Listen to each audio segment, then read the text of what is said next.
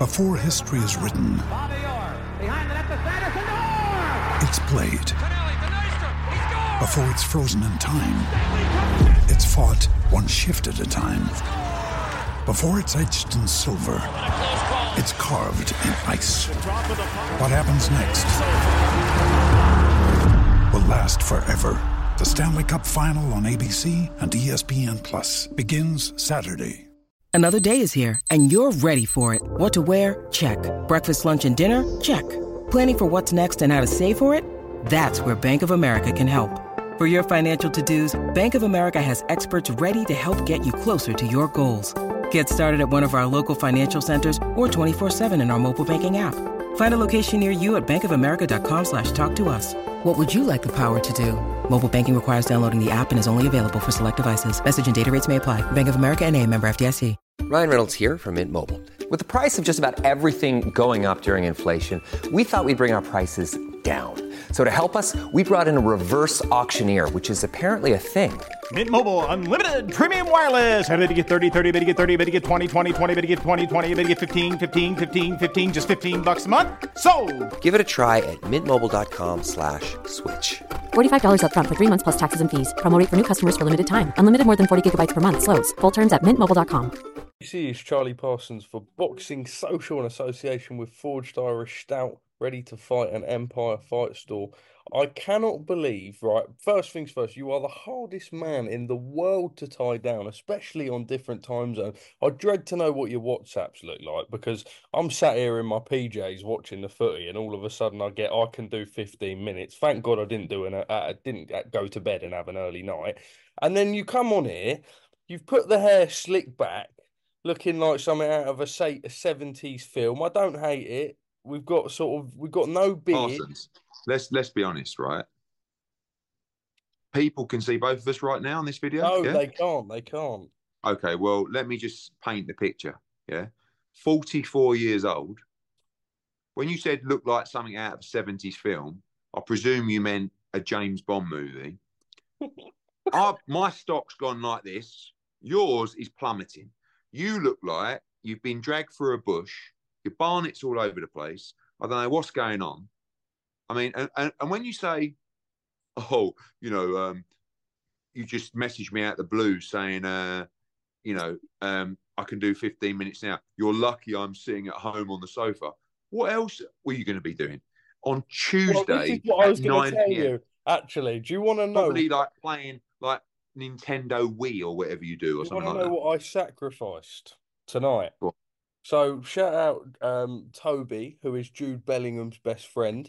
He invited me down to the You dropped Villa. something down there, Parsons. I know I dropped a cheeky name, and I know Jude follows you, so we're definitely dropping the name even more.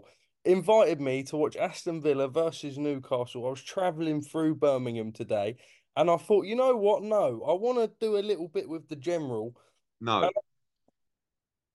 Lies. Got a funny story for you. Just just logged in. Yesterday, finished my work, thought to myself, do you know what? It's 73 degrees outside. There could be an opportunity for a cheeky little 30 minutes in the sun. See the old schnoz is a bit burnt, right? Went up to the Chelsea, the pool at the Cosmo. Laying there, lovely bit of currant bun. In me shorts, right? Obviously, ripped to shreds these days. I hear, Wagwan General. I'm like, I've opened my eyes. Some geezer is standing over me going, I'm like, hi. He goes, I didn't know it was you, but I basically don't really follow boxing. So I sent a WhatsApp to the boys and they went, go over to him and go, all right, Shun or Wagwan General. I'm like, oh, nice one, mate. Um, just get back to the sun, yeah? So it's following me everywhere. Can know. I just before I react? Last time you get me with the hook, line, and sinker, and I was like, "Did that really happen?" And you went, "No." No, shut that that did happen. Oh my God! Someone has Yeah. come up to you in the Cosmopolitan in Las Vegas and said, "Wagwan General." Whilst I was sunbathing, standing right over me. Yeah. Do you know? Yeah. Just on lastly on that topic, I'll just be. I, I was in Zara the other day. In fact, I was in a shop in Manchester looking Zara. at trainers. Lovely little Zara number. We're also going to address the elephant in the room in a second. Um, and honestly, this geezer scrolling through TikTok connected to the speaker sound system. My friends were there to vouch. And in the shop, while I'm shopping, looking at trainers, I hear Wagwan General while I'm shopping. I think when you talk about storytelling, some people can do it, some people can't. I saw you get mugged off about a storytelling on TikTok, actually. What's the elephant in the room, by the way? Have you had your teeth done, Sean? No, Just see. no, They look so white. What's the No. lighting situation behind the camera? no, no. I've had like I've used whitening strips before, but I've never like I'm not doing the old dentures, you know, like going out to Turkey and having them drilled down and all What that. the veneers? I might do that for the barnet, but not the teeth. I've not been to Turkey for anything. um, right, let's get Anyway, now you've got about two minutes. So what do you want to say? Uh, John Ryder and Jaime Munguia, not to be, but a very valiant performance, and what a servant he's been to British boxing. Yeah, I mean, we'll see what happens for his future. I think he's been there and done it all, and I'm really proud of John. Like, he had four fights that really could have gone either way. Billy Joe Saunders, Callum Smith, Jack Arnfield, and Rocky Fielding, and he didn't get one nod in any of those fights. So he was a little bit unlucky, and you know, really after those performances, particularly after Arnfield and Fielding, that could have been it for him. And where he's come back, and you know, he boxed in Las Vegas. He he knocked out Akkawy for the interim world title. Uh, beat Daniel Jacobs at Alexandra Palace. Uh, fought Canelo Alvarez in front of seventy thousand in Guadalajara. Beat Zach Parker for the interim world title. Fought Jaime Munguia in Phoenix. Like, I don't. I know people don't really like talking about money, but I don't care. He's made a nice few quid at the end of his career, and that's all I wanted for John. He's actually our longest serving fighter goes back to the Darren Barker days. And I've never had a contract with John Ryder. You know, we've done a great job for him. He's been super loyal as well. And I'm just, if he does decide to leave the sport, nothing makes me happier than seeing him get his house, pay off the mortgage, you know, make sure the kids are looked after and, and live a nice life after boxing. And I see him staying in the game, whatever he does. And, you know, I'm sure he'll announce his plans soon. Well, his stablemate headlines in Vegas this week at the Cosmopolitan. Conor Benn against Peter Dobson. Uh, just your thoughts going into this. We know that Peter Dobson can talk a good game, but we do, if we're honest, expect Conor to come through this, hopefully with flying colours, I suppose, and then move into another a fight quite soon in April, perhaps. Yeah, I mean, rather than wait till April, I wanted to keep him active. You know, we had five weeks. I like Dobson. We just had a head to head. He talks a great game. I mean, he's quite a big lump. He's really a 154 pounder, undefeated, had, had it pretty tough. And he's actually, you know, a kid from Brooklyn. He's tough as nails. Um, but if Conor Benn is talking about who he's talking about and we're talking about making them, he's got to make a statement here. I mean, to headline on the strip in Las Vegas is massive for any UK fighter. Obviously, it's, it's a weird one because we're going early. So it's going to be a 2.30 uh, main event time here in Vegas, 10.30 UK. And I expect a good fight. You know how Conor fights. He's box office every time he fights. I think he's going to go in there and do a demolition job. But but I think Dobson's going to be in there sticking it out. And I think it'll be tough while it lasts. But I think he's going to make a statement. And from there, we need to land him a big fight in April, May. When I spoke to Frank, he said he didn't necessarily want to talk about the Eubank fight, and obviously it's your intent to try and do that in a stadium in the summer. But maybe you talk about April, May, maybe Eubank not as soon as then. Who knows? But on your side, what sort of opponent do you then start looking at the sort of Barrioses? The, the I think Furman's got a fight scheduled now, but yeah, I mean, look, British boxing's dying out for a big fight. You know, the appeal is going to come sometime in February. Hopefully, we get that boxed off, we win that, and then we're just we're off and running in the UK. Chris Eubank, Kell Brook, Liam Smith, three really big fights for the UK that we can make very, very easily. Well, sub other than Eubank, but if not, Conor Benn can box anywhere in the world, and you're seeing that now. So, you know, coming over here, making a name for himself in the US, maybe we come back and, and take a big fight in April, May. But you know, my instructions are very clear from Conor Benn. Big name next because he calls them out and he genuinely wants them. But I've got to deliver. But he's got to go in there and do a job on Dobson first on Saturday night. Um, in terms of the clash. Are you going to clash main events on, on Saturday? We know that obviously. Oh, no, it's a good fight. You know, Buatsi Azeez. I, we, we, will ring walk around ten thirty, so I think they'll go a little bit earlier than that. Um, but yeah, we're going to do our thing, and Conor Benn's a massive draw. Of course. Um, just I suppose quickly on Buatsi Azeez, obviously previously promoting Josh. Uh, your prediction in a fight like that, what do you think of it? Well, I think coming through and on paper, you'd expect Buatsi to deal with him handily, but he's just been out of sorts. He's had no momentum. He hasn't looked very good at all in his last couple of fights, which and therefore I make it a close fight. I think if Josh is still the fighter that I thought he'd be, I think he wins. But what uh, Azeez is going to be on him, and you know he's going to take him to the well, perhaps. So it's a good fight. We are two weeks away now from Tyson Fury versus Alexander Usyk, the first undisputed clash in a long, long time. We know that Lennox Lewis will be there uh, doing sort of part of the handing over as part of the event. We believe that you'll be in town in Riyadh. We'll discuss that in a second, but just your final prediction going into that. Yeah, I'll definitely be there. I mean, we've got Jai Opetaia on the card. Hopefully, Joe Cordina as well, just tying up. So, you know, it's an honour to have a couple of fighters on that card, and I can't wait for the main event as a fan. You know, it's exactly what boxing needs, and I know that we say thank you to His Excellency a lot, but genuinely, thank you to His Excellency because we wouldn't have had that fight without him. It's what we need. It's what both fighters need. Fury's been amazing in his career, but this is the moment where I think he can go down as a real great. Um, I want him to win. He's a Brit. Um, and of course, I want him to fight AJ as well. I, I, love Usyk, but yeah, I can't wait to watch it. It's a real, you know, it's a fight for greatness, and that's what the sport needs. Edward, you mentioned Jai Opetaia. He left the Tyson Fury camp after only five rounds boxed. To this point, no one still seems really to know why. A lot of people have said, obviously, Just, it's great preparation for Mairis Briedis. We know it was in the contract, but are you able to give a little bit more clarity? Just that really. I think obviously you got a, a, a, probably seven or eight southpaw fighters there, and just Tyson Fury, and you know he done a few rounds with him, and it was a great experience to be back in Saudi. But I think he thought to himself, look, I need to prepare against tough orthodox fighters if I'm going in to fight Mairis Briedis, which is a very tough fight, you know.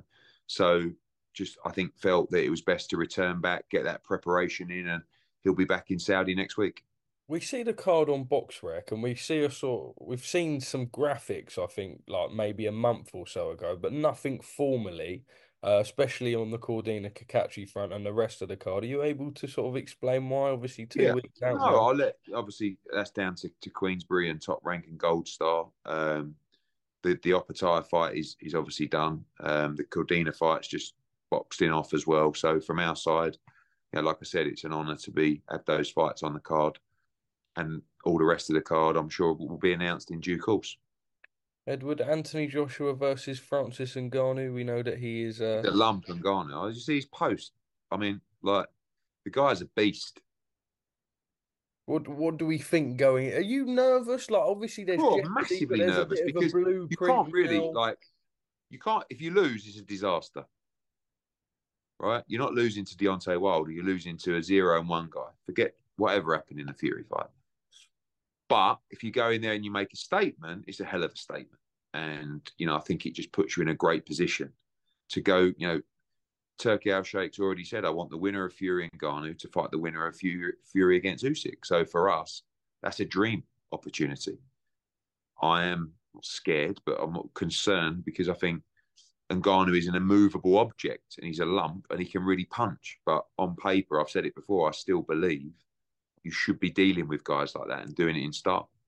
After the fight, obviously, we saw Ngannou was ranked with the top 15 with the WBC. There's something within the rulings with the WBC that says actually you can come in from a combat sports background, whether that be MMA or another martial art, and get a ranking. Obviously, he was ranked after the Fury fight. A lot of people had their criticism. Sort of as a whole, how would you assess Francis Ngannou's chances against a lot of the heavyweight division in the top 15?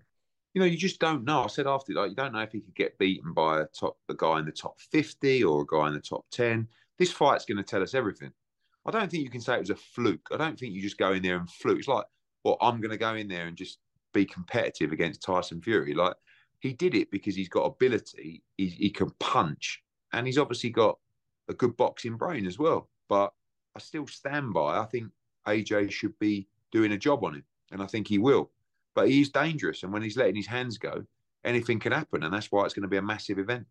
The Romford Bull uh, makes his Las Vegas and American debut this Saturday. Obviously, we're buzzing for him. You did go on record before and say that he beats Francis Ngannou. Do you still believe that, Edward? That was pre Tyson Fury fight, you know, and a lot of what I say is my opinion at the time. My opinion changes with facts and knowledge and information. And I thought Fury and Ngannou would be a mismatch. Ended up being a brilliant fight that, you know, arguably Ngannou won and he dropped him. So, of course, I'm going to change my opinion now. But, you know, um, Johnny Fisher is a very good young heavyweight. He's got a tough fight here on in Vegas on Saturday. He's got a few hundred coming out. It's going to be a great atmosphere. And, you know, really pleased to give UK fighters like Johnny, Jimmy Sains, George Liddard just the most incredible experience. And, and it's going to put them in great stead for their career. John Fury was firing at Carl Froch today. A lot of people firing at Carl Froch at the minute. I suppose he's happy to give a little fire at you guys as well. He's a first class shithouse, wants to kick up the arse, and he'll get it off me if he ever comes around me. They're jealous because people are only interested. I love the smile on your face while I read this out. Only interested in current champions. No one wants to know about has been. That's why when you see the Furies out of boxing, you'll never see us again. We don't hang around as has beens. You're a bum, Carl Froch. Keep my son's name out your mouth because you aren't good enough to kiss his fucking ass. Okay, I'm looking forward to Carl's response. Um, Carl's got Froch on fighting now, which is very enjoyable. Like, and you know, I've actually spoke to him. I'm going to meet up with him when I'm back. We need we're due a catch up, but Carl's going to be Carl. He's going to give his opinion. Um, and yeah, John's John. So we need them both. We need all these people. John Fury is great for boxing. You know, I don't agree with everything he says all the time, but he's still a right character. He's entertaining, and same with Froch. You know, Froch is a legend of the sport. So, yeah. We know you were at obviously KSI um, Fury earlier in the year. John Fury was there that night. Have you ever actually like had a conversation in person? We know that before he's threatened so, to do, no. do you think it would I'm be not- nicer now things have moved a little bit? I've got no problem with John Fury. I've, I've always said I think he's very entertaining. I think I don't have to agree with everything he says. I'm sure he don't agree with a lot of what I say. But I think that the Furies believe, I'd like to believe, that they think I'm a very good promoter. They probably think I'm a bell end, but I'm really not if you actually spend a bit of time with me. But look, it's the game, isn't it? Don't hate the player, hate the game, baby. That is my go-to saying at the minute. That looks like a man who wants to sign out, so I'm going to rattle some off. Haney versus Garcia. Are negotiations back underway? And do you think at the minute Ryan Garcia's maybe talking a little bit too much before stuff's done? Yeah, I think look, he's excited. He wants to make the fights. The Rolly fight fell through.